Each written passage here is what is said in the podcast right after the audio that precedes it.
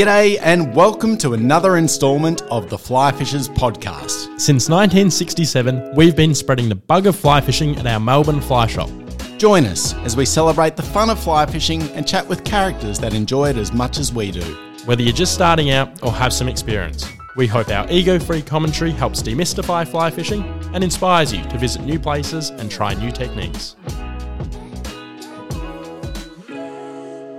Today, we're joined by Craig Coltman to discuss loch style fly fishing.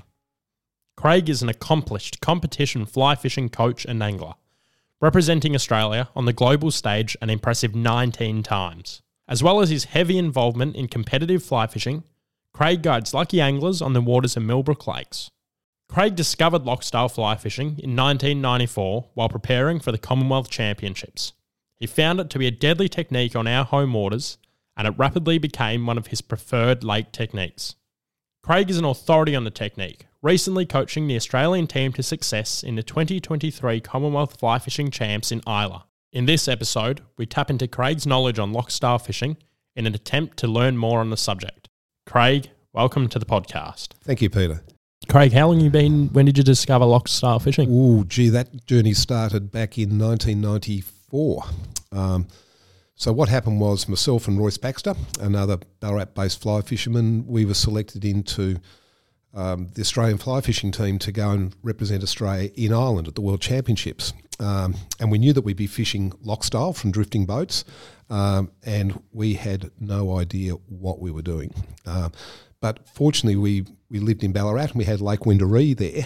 Uh, and in fact, back in those days, Lake Wendouree closed to fishing during the the, the you know the closure, and fisheries kindly gave us a special permit for it to stay open. So we started to experiment with different loch style techniques, not knowing what we were doing, just reading up on it. Um, and yeah, it turned out that guess what? Trout really respond well to loch style techniques because prior to that, um, certainly in Ballarat, to what I've been exposed to, people were fishing a single fly. Um, and often they were really only using boats as a way of getting around rather than fishing from the boat. Uh, I think earlier, in say up grandparents' time, there was more loch style fishing was happening, um, certainly around Ballarat. Um, but things changed, and I think we had were exposed to American sort of you know matching the hatch, this sort of stuff, and people drifted away from traditional loch style. And I think the boats changed and the range of things changed. So that sort of knowledge was lost, but then it started to become rediscovered, and particularly when that team came back from Ireland with what we had learned, that really started, if you like, the I suppose the re-emergence of loch style and fishing from boats um, back in mainland Australia. So or in Tasmania. It sounds like it's a, a, much older technique than I was giving it credit for. Then, do you any idea oh, when it was yeah. actually first developed? Hundred percent. Really, it it develops. It goes right back to both Ireland, predominantly Ireland, England, and Scotland, uh, and fishing from a drifting boat. And if its purest form, what you're casting is quite a short line. So if you think these fellows would have had cane rods, quite heavy, not good for casting long distances. Uh, they'd often have silk lines, which of course would start to sink a bit too after use. They'd have a team of flies, either three or in fact in Irish cases there'd be even four flies. And they're actually just casting out only five pulls back in into a dibble. So pull the flies back through the waves and back out again, maybe one false cast. Uh, and certainly when we fished in Ireland, we identified that most of our strikes were coming in that time. So we were casting very short and only putting out, say, a maximum of five strips into a dibble, back out. So you're stroking the water as your uh, boat is drifting downwind. So you're covering fresh water all the time. So actually, you don't necessarily have to fish long. Uh, and of course, that way you can maximise the amount of time you're dibbling your flies through the surface, which is a particularly effective part of the technique. And presumably, like when you first gave loch style fishing a go, you mentioned in the close season. So the not really a mayfly time of year or any kind of surface activity yet. Did you have success in those early days? Yeah, we did. We did. And, and you still will. Uh, obviously, you tend to fish flashier flies. Uh, and what's actually happened is that um, loch style fishing has evolved. It's changed now because, for a couple of reasons, um, well, there's more access to boats, we're more affluent. Uh, so lots more people have boats, but most importantly, it's the it's the rods. Uh, nowadays, the rods obviously a lot lighter, a lot faster. So effectively, you can cast a lot further, a lot easier than what would have happened in our you know, uncle's, father's, grandfather's time. So effectively, we're fishing at, at a longer length now than we used to covering more water. But again, when the fish are really on, you can fish short. And yes, Andrew, as you alluded to, um, during the winter months, we'll be fishing more lure style flies uh, and or flashier style flies. Um, but then as soon as insects start hatching, particularly mayfly, that's when the traditional loch style flies really come into their own. So if you were to look at the, say, around the Ballarat area where I, I live, um, from about beginning to the second week of October onwards through to Christmas, and it'll go quiet again during the heat of summer, and then again in uh, the end of March through to the end of May, it'll fire up again. If you're down in Tasmania, uh, if you're on the lowland lakes, it's about the same time as for Ballarat. You know, if you think Four Springs, exactly the same. But again, up in the up in the Central Highlands, sort of the first to kick off will be um, Woods Lake. That'll kick off in about October. Um, yeah, in about October. Then you'll find going into early November, then you'll get Penstock, then you'll get Arthur's, and then finally Little Pine will kick off at the beginning of, of December. Just as you get higher in elevation, the mayfly will hatch, and that's when the fish start looking up. So what you really want is you want upward looking fish, and that's when traditional style loch style really comes into its own. This is a quick interruption to let you know that this podcast was brought to you by The Fly Fisher. Since 1967, we've been committed to helping you along every step of your fly fishing journey. Whether you're a trout bum or a flats master, the fly fisher has all the gear to get you on the water and catching fish. Uh, so is it always done with a floating line? Well, that's something that's really dawned on me in recent times. Is no, it's not. And I mentioned that the original um, silk lines would have actually sunk after they've been used a fair bit. And I've always done it with a, a, floating line, other than in really rough conditions. Because I think in really rough conditions, a, a very slow sinking line, like a get, hover, yeah, a hover yeah. or or a slow intermediate, mm-hmm. uh, will keep you in better contact with the flies.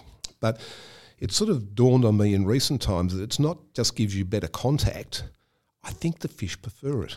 Right. Uh, so fishing the, partic- the rougher it gets, if you just fish a little bit below, and I'm not quite sure why that is, but I think it, well, it definitely does fish better to fish a slow sinking line. And it could be that those flies are just running maybe just an inch or so deeper, which means that they're less likely to get lost in that surface clutter. I'm, I'm assuming that that's the reason why, but I don't know why. I guess we guess. But yeah, so I, I increasingly now like to, to fish a slow sinking line. I wonder if a, a dry fly has a tendency to surf a wave in a way that yeah, the hover just might make it stick there a little bit better it, without it that. might be, but I'm tending to be fishing my flies pretty fast too. Yeah, okay. Uh, yeah. And we certainly noticed as a as a team when we were away in in Islay in the recent Commonwealth Fly Fishing Championships that uh, a roly poly retrieve was actually our best technique. We caught right. more fish on that than any other retrieve. Um, so we'll be pulling our flies fairly fast. As a general rule, the bigger the wave, the faster you pull them. Uh, but one of the other things that we've, well, I used to actually have my bob fly, middle fly and point fly, and the bob fly would be the, the most buoyant or, or water resistant fly. Then you'd have a maybe a winged wet fly in the middle, and say a cruncher or something like that in the point. But increasing, what we've been doing is we've been putting a very buoyant fly on the point such as a sedge hog or any of those pulling dry fly style uh, flies. So they'll start off on the surface, then they come down, and then they come back up. And um, they've been very effective, uh, catching lots of fish um, on that type of fly. And again, when we were away in Islay, a, uh, what we call an Orkney sedge hog was easily our best fly. Uh, and you guys were fishing those on the point, and then you, you had more subsurface oriented style flies further up. Yeah, so we'll go like a traditional bob fly, uh, which would be something like a. Um, oh, gee, let's see. So, um, well, a dirty weaker or a bumble style fly on the top dropper. Then we'd run a, a, a, a March Brown, a traditional winged fly on Yep. the middle, and then we'd use a sedge hog on the point. Okay, so you've got like a bit of a, a U shape in the Yeah, we do. So in the presentation, effectively. yeah, so we've got like a waking fly on the top, Right. not a dry fly. It's a wet fly, but it's a waking fly. Then a slimmer profile fly in the middle, and then a pulling dry fly on the point. Um, yeah. And is that in, in some way related to that washing line technique that the Poms go on? Uh, yes and no. No, the washing so lines different altogether. is a bit different. Okay. Yes, Yeah, so you're looking to fish that very slow. Yeah. um, and and the blob is used to anchor your team. okay. Right, so you've got something to pull against. Yeah. Oh, well, say a blob, it'll be a booby or a fab, um, and it also to keep your, your your nymphs, which are the flies you're really expecting to catch up high up in the water. Right. Okay. So a little bit different approach, but, Yeah. um, but you could understand why you'd sort of compare the two. Yeah. Yeah. Um, so it, just, uh, I guess, you're pulling these these flies, and you're obviously not really seeing the takes, or are you seeing the takes? In some in some instances, you are, or all or all instances. You, you're seeing them and feeling them Yeah. because you actually are in direct contact with your flies. Okay. So, uh, particularly if they're taking the, uh, the the point fly, you'll see the fish come over the point fly, and you'll feel it almost instantaneously. Yeah. Again, the very important part of this technique is that once uh, your fly line is about three to four meters away from the boat, so that's the end of your fly line, not the end of your cast, you then sweep up with your rod tip And what does that do effectively? it, what you're trying to do is dibble your bob fly, so that's the fly that's on the top, through the waves. And it creates a scratch as you go through the waves, Like a wake. like a wake. Yeah. And, and that, that is a real turn on for fish. And sometimes more than 50% of your fish will actually come at that stage. Right. Uh, it varies from day to day. Fish are weird things, you know, they have different moods, but when they want it that way, it, it can actually create some really exciting and visual fishing because you'll see the fish come over. And in fact, the most difficult part is to not strike. Because it's a bit like when you're swinging, you just basically do nothing and let the fish go down on the fly, and he almost hooks himself. If you pull back, you'll often pull the, the fly out of his mouth. But uh, to see them come up and grab it so close to the boat, it's uh, it's really fun fishing. Yeah. So the the bob fly, what kind of patterns might you uh, turn, like? Yeah, if you're so- fishing Wendouree, the bob fly, what would that be? Oh, look, Bibio, Yep. uh, Kate McLaren. Kate McLaren is one of the all-time great uh, top flies. Okay. uh, particularly for uh, for brown trout, but also works on on on rainbows. Um, a fly called a dirty weaker, a dubry, a zulu, claret bumble. Uh, all of those are really good top flies. Equally, if the fish are really so, onto the top, you can actually run a sedge hog up there as well. Right. But that's a bit different because that will stay on the top all the time. We're talking with a classic dibble, it's under the water, then you bring it up to the surface. Okay. Uh, but certainly pre-season on um, on Lake Wendouree, Kate McLaren, that Yeah. yellow tail, I just love it. Yeah, that's right. Uh, and the Wendouree cruncher, where where does that get a mention in your? Okay, so that goes onto the point. Gotcha. So traditionally, I would fish a, a Wendouree cruncher on the point, uh, which just happens to have a yellow tail.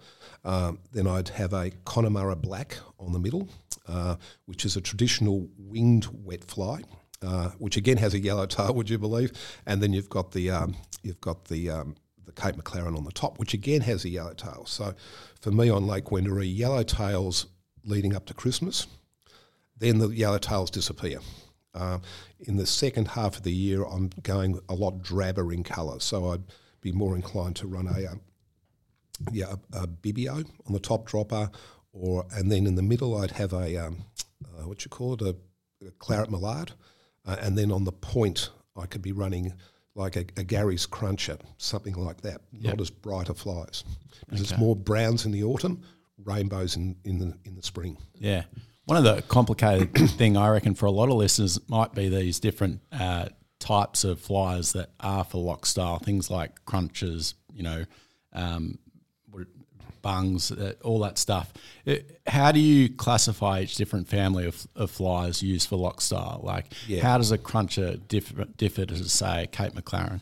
Okay, so we're thinking, if we think about the way a traditional cast would be put together, the bob one, well, that's the one on the top, you're looking for something that has a lot of resistance in the water.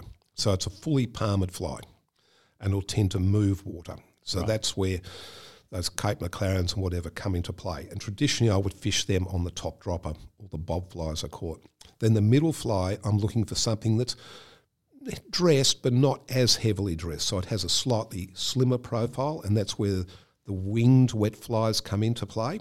But equally, oh, and I forgot one, a, a claret dabbler. Uh, One of the great loch style flies. I can't remember. I did haven't mentioned that one sooner. But equally, you could go with a size 12 one on the top and a size 14 one on the middle. Okay. But a claret dabbler is again is a very good middle dropper fly. And then we're starting to slim down. So on the point, that's where I would put in a cruncher. Um, or I might, if say if it's a bright day, I might actually even put a damselfly nymph on the point as well. Yeah, that was going to be my next question. And what about a mayfly nymph? Would you ever just put an unweighted nymph there? Yep, hundred percent. Uh, yeah, and we've got one we've done for fly stream, which we called the, um, oh, what do we call it? The Rodney, which Yep. is the, the, the, the that dark claret fly with the bright orange bead. Again, that works well if you want to anchor your fly or maybe fish it a little bit deeper. Uh, so you, you could play around a bit. If you thought you wanted to fish a little bit slower and you didn't have quite as big a wave, you might run something like a claret dabbler on the top dropper. Then you'd run the cruncher on the middle, and then you'd run the, the weighted uh, Rodney on the point. So we're slowing everything down and we're fishing everything a little bit deeper. Right. Um, how many flies are we allowed in Victoria? Uh, you're only allowed two in Victoria. In New South Wales and Tasmania, you're allowed three. Right.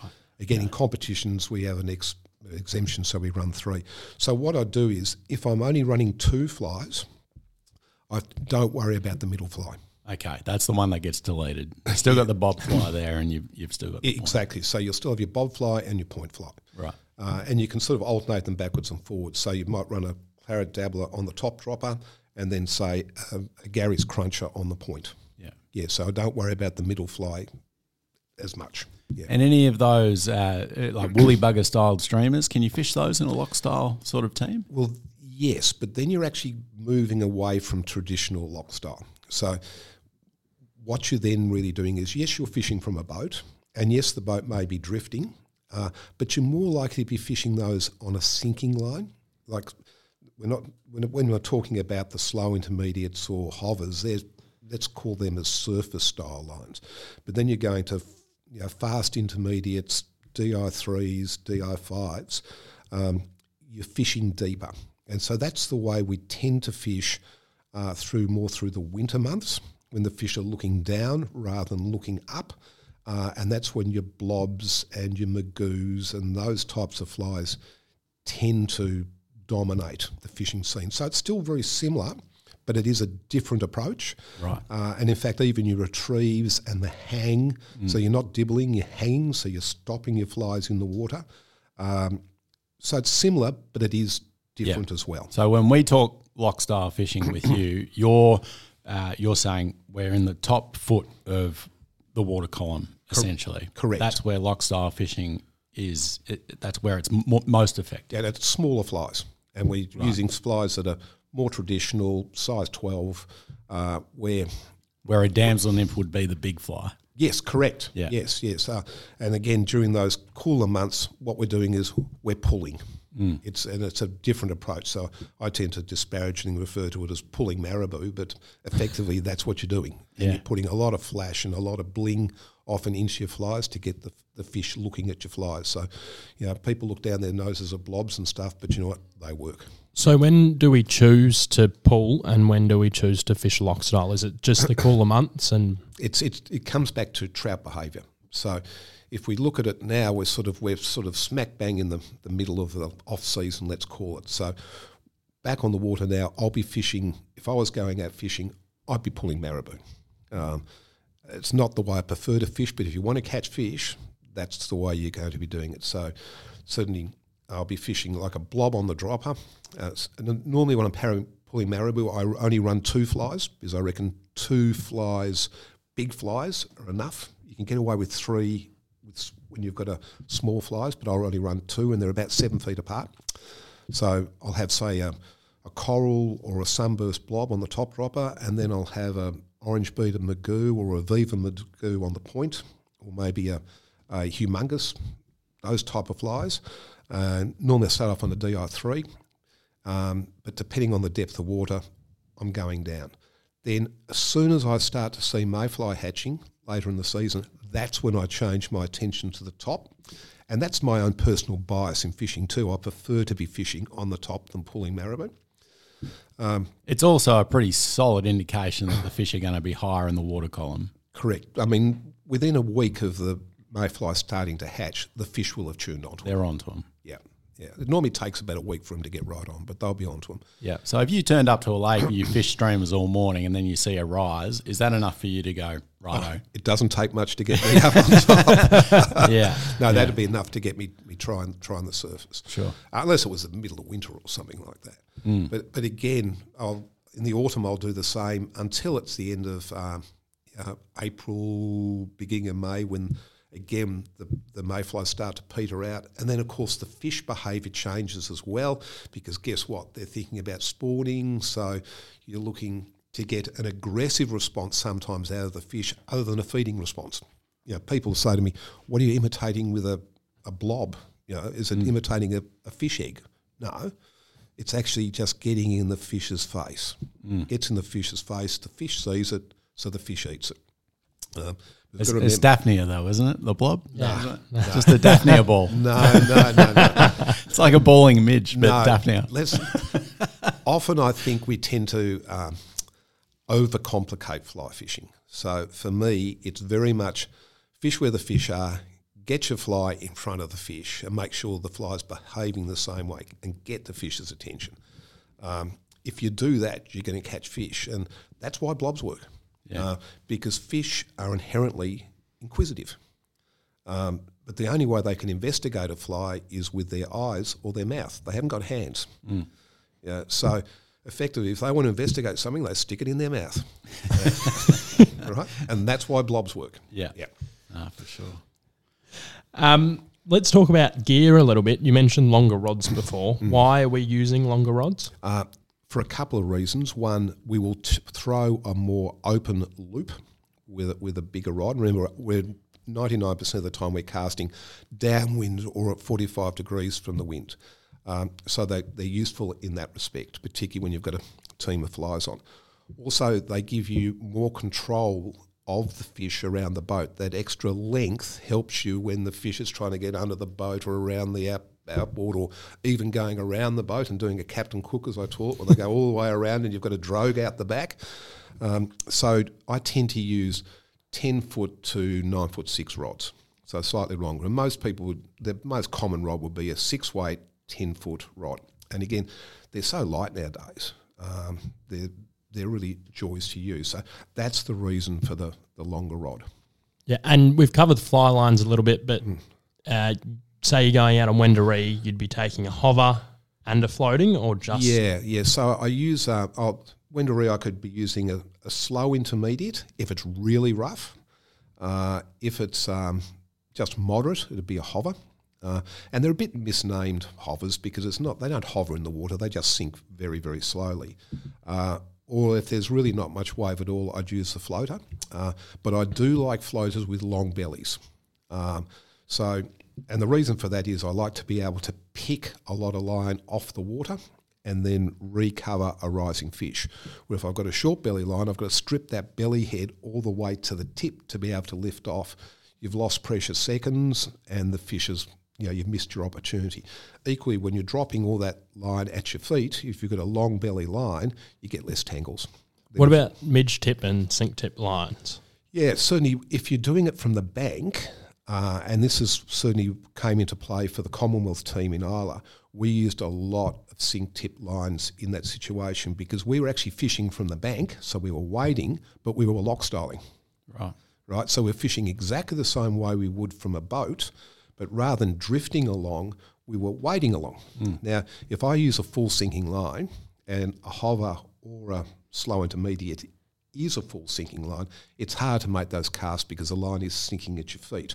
Where if you've got, say, a 10 foot inter, uh, intermediate head and then a floating line behind that, it's easier to You do. don't want to be wasting those precious seconds. The more your flies in the water, the more fish you're going to catch. Correct. And also, it's more in just from a recreational perspective, it's more enjoyable. yeah, less mucking around. Less mucking about, easier to make the cast. So, certainly, I think um, um, midge tips and all, you know, um, what you call sink tips at the front, they definitely have their place, and particularly for um, bank based anglers. They're very useful in that situation. Craig, you mentioned casting to a rising fish with the loch style technique just then. Um, do you start moving the flies immediately the moment that they land?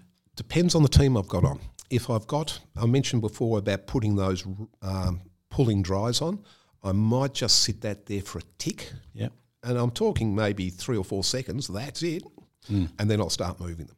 Right. Uh, if I'm just working water, no, I pretty much start fishing them straight away. Okay. Cool. And it's a quick retrieve or a fast retrieve? You've got to play about with it. It depends on the on the fish's mood. Most people who are new to this though don't move their flies fast enough. So I would say with this, and the same if, if you're fishing, you know, pulling marabou as well. Uh, if in doubt, pull a bit faster. Um, Do you put a pause in there at all? Like if there's a fish tracking those flies, do yeah, you, you can, you can, but I've often found, and people have different opinions on this. If I can see a fish following my fly, in some situations you will, you either see him or you'll actually see a little bit of a wake. You, you just get that feeling. Hang on, there's a fish at my flies. Increasingly, I'll speed up right? right? it's, it's getting away. The mm. fish grabs it. Uh, but certainly, when you then move up into the dibble, or if you're, um, or if you're you're pulling marabou, the hang where you just stop, often that's when the fish will take as well. I mean, it's interesting that the reason the hang came into play was because in English reservoirs where they're fishing predominantly for stocked fish, they moved from floating pellets to sinking pellets. And Bob Church, I was fishing with, you know, he was one of the icons of competition fishing. In, we're fishing on Brenig in Wales, and Bob said, Oh, look, if you don't mind me telling you, Craig, you're not hanging properly. I went, Oh, tell me, you know, because I thought that when you hung the fly, you actually wanted to hang it, you wanted to suspend it in the water. What you do is you stop and let the fly sink in the water. Right. Because what was happening is these stockies mm. were following the fly but weren't eating it. Then you stopped and it started to fall. That's when they would grab it. They're used to seeing their pellets sink. Correct. and it just so happens that guess what? Stockies like it that way, but wild fish like it that way as well. So that's important thing is that stop and then the lift back up when you're fishing a sinking line. Okay. Uh, so I, I tend to break the cast down into, and again, this is when you're sinking line fishing, the plop. So that's when your fly hit the, hits the water. You don't want it going in with a great big crash. You wanted it going over and going plop. And if it plops, the fish will actually gravitate to the plop. If it crashes in, they'll, they'll get scared and they'll swing away. So you've got the plop, then you've got the drop. Mm-hmm. That's when you're letting your fly drop in the water. You're just keeping in contact. Then you've got your retrieve. Then you've got the hang, where you stop, and then finally you've got the lift, as you lift the flies back up. So when I'm working with an Australian team, they're the five things that we consistently always do when we're retrieving: plop, drop, retrieve, hang, lift. Oh, there's some gold there, Yeah, listeners. yeah, yeah. the Commonwealth secrets. Um, yeah, let, let- talk us through the rig um, and the distance between the flies. Uh, let's start maybe with the two fly rig that you can get away with in Victoria. Sure. So if I'm fishing off the bank, um, I would use a seven and a half foot tapered leader, nylon, uh, down to 2x. Uh, so 2x, that's about eight pound. Yeah. Um, and then I'll run six pound uh, nylon, right? Uh, as in six pound maxima, five pound maxima off that. And there's about from that first dropper, which is tied onto the seven and a half pound, down to the point, is about five to six feet. That's that's it. So you, off the bank, because again, I'll often be casting across the breeze. Having that taper, I think, is an advantage. Uh, so the Commonwealth team in Islay, that's what we used. 2X. Two X, Yeah. to start, and then down. Yeah, you you don't want really supple, thin lines for this because your droppers get tangled up, Right. and also they fatigue. So there's this thing, you know, this belief that you have to be super fine and whatever. You don't. And remember, we're talking about pulling these things through the waves, right? So it's not that the flies get a lot of opportunity, the fish get a lot of opportunity to inspect stuff.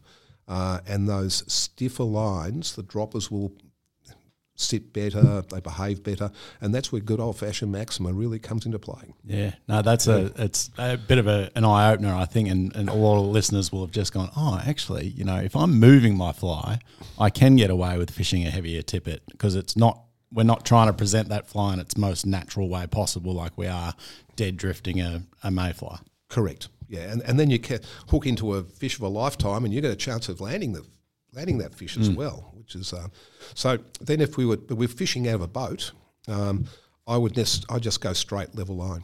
Uh, so it could be five or six pound maxima straight through.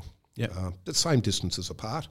Um, if I've got a three fly rig, I'll normally have from the end of the fly line. I'll just use the loop on the end of the fly line, tie directly onto that with a um, with a blood knot.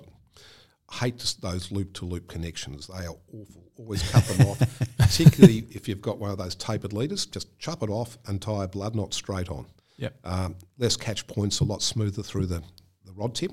Yep. So five feet to my first. Just so we don't get everyone calling, though, it does destroy the loop on the end of your fly line. Nah. Nah, nah, I've been using the same lines for years. They're fine. Yeah. They're fine. So you you are you are able to replace that section that is knotted onto the fly line multiple times without it actually biting through the PVC coating that you've done with that blood blood yeah, knot. yeah, and even if it does bite into it, doesn't matter. It's still tied onto the onto the you know, the core braided of the core, line yeah, yeah, as well. Yeah. So I've been doing that time after time after time, have no trouble at all. Cool. Yeah. Um, so then, so we've got five feet from the end of the fly line to the bob fly, Mm-hmm. then another five feet to the middle fly, and then another five feet to the point fly. Okay. Uh, yep. That's nice and easy to handle. It means that when if I catch a fish on the point fly, uh, I don't have too long a distance between the bob fly and the point fly for landing the fish. When I get in at the edge, if it's too long a distance, you you can't actually get the rod high enough in the air to, to net the fish. And I've found that that's a good way of doing it. If I'm fishing marabou, so pulling lures and blobs and stuff, it becomes seven feet and seven feet. Right. Uh, and in that situation, I changed to fluorocarbon, and I'm normally fishing ten pound. If it's they're really big fish, I'll fish twelve pound. Uh, yeah, somewhere between nine pound to twelve pound. So heavy line um, for what we would normally consider for trout fishing, but you're pulling them fast. They're Yeah. big flies. It doesn't matter. Do you think there's a tendency for a lot of fly fishers to maybe not have enough distance between their, their two flies? Yeah, I, I notice. you I- see that a bit? I see that a bit, particularly when we see new people coming in, maybe into the competition scene. I wind up in the boat with them, and they've only got three feet between their flies. I I think that's too close um, because the, the the flies are almost arguing with one another. You know, you want the fish to be seeing maybe one fly or maybe seeing the next fly, but not necessarily all flies together. Uh, yeah, one fly at a time is, I think, enough for the fish. Yeah. Yeah. Yeah. And so, Hey- oh, sorry. I was Yeah. just, just going to recap. I, I thought, you know, because we've covered a bit there, but um, uh, the, so 2x to the fly line, Correct. and then you're dropping down to 3x, would we Oh, say, for the I'm not good with my X's, I'm sorry. But yeah, it would be about 3X or 6 pound, eight is pound it? to six pound? Yeah. Yeah. Yeah. So about Yeah. that's about 0.18 to 0.2. Yeah. Yeah. Um, so that's, And then if you were running another fly, the third fly, is it the same diameter Oh, again? yeah, Yep. stick stick with the same. so you don't then drop diameter. down again with that last section. No, I just Okay. stick with the the it, because the difference in drop down makes really no difference to the way the cast presents on on the water and the way it rolls out. No, that's good. Um, and again, if I'm fishing out of the boat downwind, I just go with a level cast. So it's all about it's be about 0.3 or 3x, which is about 0.18 to 0.2. yeah. Cool. Sorry, mate, I bumped in. No, you're right. Um, do, are you ever treating your leaders with anything? Yeah, it's um. So here in Australia, the the maxima that we tend to get the ultra green um, is has a gloss finish, right? And I, I like to treat it with Fuller's Earth. So Fuller's Earth, which I mix with glycerine, uh, and that's mildly abrasive, and it takes the shine off the leader. Um, in the UK, you can get you know, a Maxima which is matte finished uh, and it's clear. So if I've got that, off and don't bother doing it. But again, I'll always degrease if the conditions are very calm because it's hard to get the nylon to break through the surface uh, in calm conditions. And in fact, this is an interesting one because I often find in calm conditions, say if people are fishing dry flies, uh, they'll think, oh, I need to go a finer leader. Well, guess what? We'll find a tippet. If you've got to find a tippet, it's harder to get the tippet to break through the meniscus through the surface tension of the water. Where if you go heavier, guess what? You can make it sink. Mm. So sometimes I find when they think, oh, the fish are difficult, I've got to go finer and finer.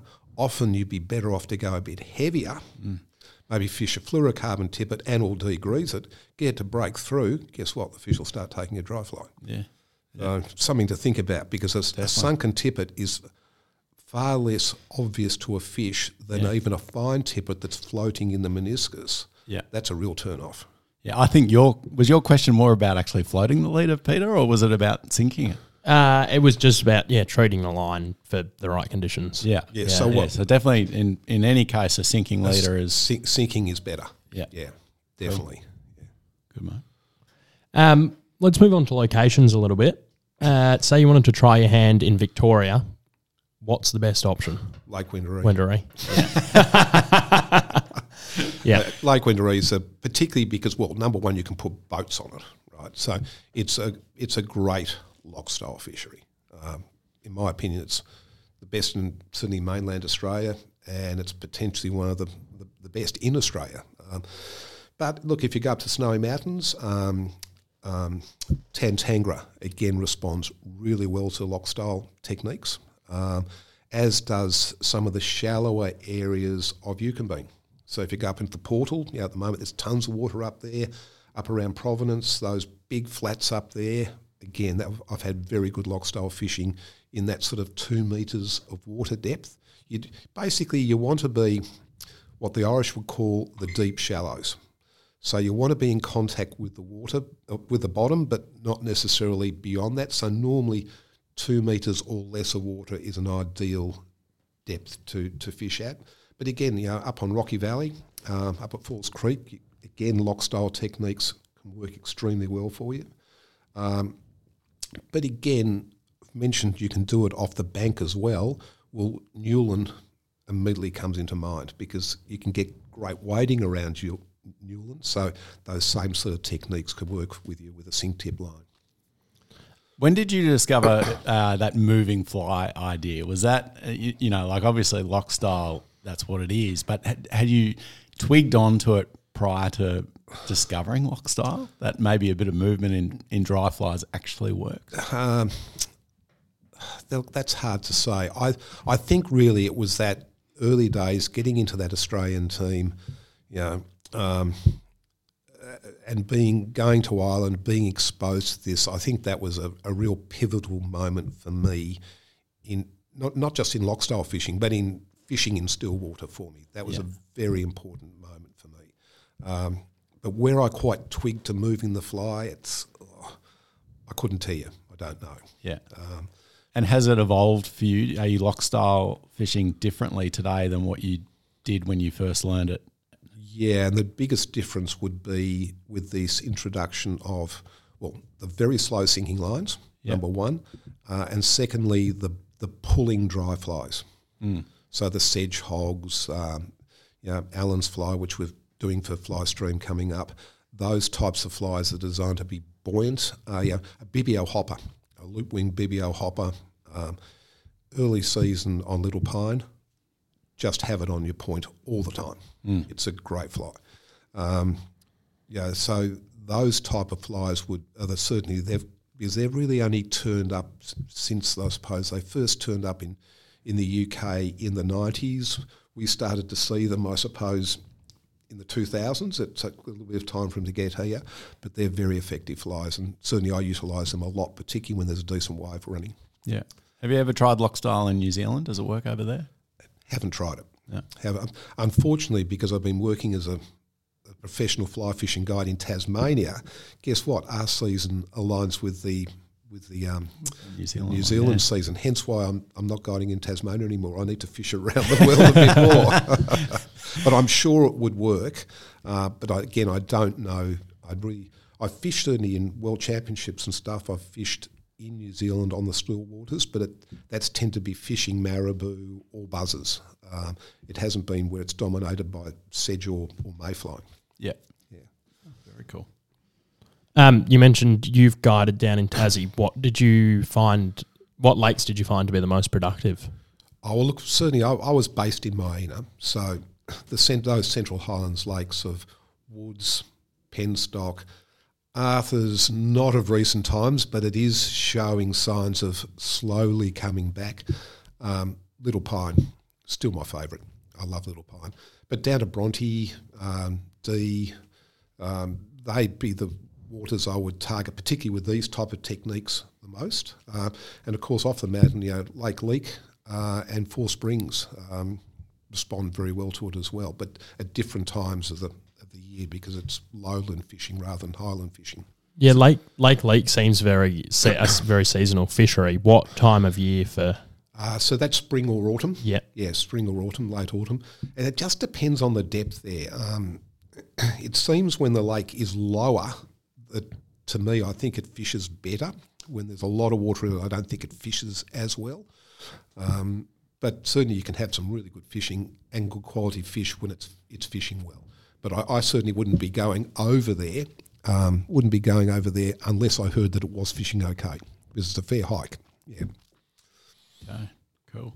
Yeah, I think it, you know it sounds like the the waters where it really is effective are fairly shallow waters, and uh, you've basically mentioned every good mayfly water in Tasmania. Yeah, it's it's yeah, you, that's what you're doing. You're going to shallow, uh, productive, you know, fertile waters. Um, when you're looking at the deep, you know, I suppose less fertile waters such as Great Lake, Lake St Clair, Lake Echo, those type of waters, great waters to fish, uh, but they tend to be driven by terrestrial activity. So that's when you're looking for those hot days, uh, a bit of wind, where beetles and bugs and stuff are likely to get blown onto the water. So that will get the fish looking up. But then you tend to be fishing traditional, well, static dry flies or very slow move dry flies. What we're talking about is waters which are highly fertile, which often have a lot of mayfly in them, and fish are actually, yeah, looking to respond to that. So it's it's a different approach. So they're feeding on aquatic food rather than terrestrial food. Okay. No, that's good. Well, geez, that's uh, that's a lot, I reckon, that we've covered there in a fairly short space of time. But um, that definitely gives people a, a better idea of what loch style fly fishing is, and I think it gives them all the tools to actually go out and give it a go too. So, Craig, mate, that's unreal. Thank you so much for sitting down with us. Um, it's, you know, the gear we've covered all that as well. You know, it, it sounds like uh, the gear that people have probably already got is going to be adequate to give loch style fly fishing a go. And then if they do want to push it to that next level, they can start looking at longer rods and hover lines and that kind of thing. Oh, 100%. So yeah, don't think I can't do it because I've got a six weight, nine foot rod. Of course you can. Um, but when you, if you do try it and you know start to get into it, um, we do a um, um, advanced stillwater course at Millbrook, and I take the blokes out in the boats. The number of fellas go, "Whoa, Yeah. I hadn't tried this. How long's this been going on? You know, um, and they all love it. The one bit of advice that I, I would give, and it's a, a common mistake that I see in reel design. Um, for some reason, manufacturers think that they've got to make their reels lighter and lighter and lighter. But actually, when you're fishing with a 10 foot rod, you actually want a heavier reel because you if you've got a lighter reel, it means that the rod feels tip heavy, and over the course of a day's fishing, you'll start to get some fatigue. Same when you're Euro nymphing. So often you're, you're looking for a you know size three heavier style reel, so it'll balance out your outfit, and you get less fatigue over your day's fishing. Um, and again, those cassette style reels are fantastic for people who are starting off because it limits the amount of the amount of reels you actually need for different sinking lines and that sort of stuff. Yeah, for sure. And how, you know, you live in Ballarat, obviously, and, and guiding a lot at Millbrook Lakes, and people are, are obviously welcome to, to hit up Millbrook and get you as a guide for the day and learn these techniques a little bit more in depth. Yeah, hundred percent. So we um, again we can do them off the bank, or we do have some lakes that we can put a, a small boat on, and we drift out and. To, to see this look of horror when I tie a blob, dare I say, yeah, on- on some of the, The dirty going, blobs. Oh my god! But of course, once the first fish has come, which normally doesn't take too long, the yeah the smile starts to return to their face. Yeah. And, you know, we're now, I guess, uh, getting towards the end of winter and we've had some more mild weather. Uh, how are you anticipating this mayfly season to go and the spring fishing and loch style fishing as it comes onto the boil? I think it's going to be fantastic. Um, Great. because we've had lots of water. I mean, water makes fish. Yeah, and we've we've had lots lots of rain. The lakes are all chock a block full. Um, equally, I'm expecting the season down in Tassie to be a good one as well. So we've had three years of very mild um, summers, both on the mainland and um, and down in Tasmania. That means we've had we're really good growing conditions for fish. Like at Millbrook, we've almost our fish have got too big because normally during the summer they go into hibernation when it gets a bit hot. Um, but they've just kept on eating because it's been very mild. So there's very big fish there at the moment. Um, equally, in the Central Highlands of Tassie, it's been quite mild. There's good numbers. We saw that the size was down a little bit on Little Pine last year, but guess what? Those one pound fish are now going to be two and a half to three pound fish. I think we're going to have excellent fishing in um, in Little Pine this year. That's certainly what I'm hoping for. Yeah. Uh, and who knows, maybe Arthur's will finally come good. we hold out hope. It sounds like it is on the improve. So yeah, we it would be so nice to get it back to its former glory Oh days. well, there was a few. There was, it had its moments last season, uh, but you had to be there, you know. And if you weren't, there was very little plan B. But it's it's getting close. It's getting close. Fantastic, mate. No, well, thank you so much, Craig. We hope to get you back on the airwaves at some point soon again. And um, of course, you can see what Craig's been up to at flystream.com. Uh, he's a regular contributor there and he does the effective flyers column. So if you're interested in his flyers and tying, then uh, definitely give that a bit of a watch. Thanks, Andrew. Thanks, Peter.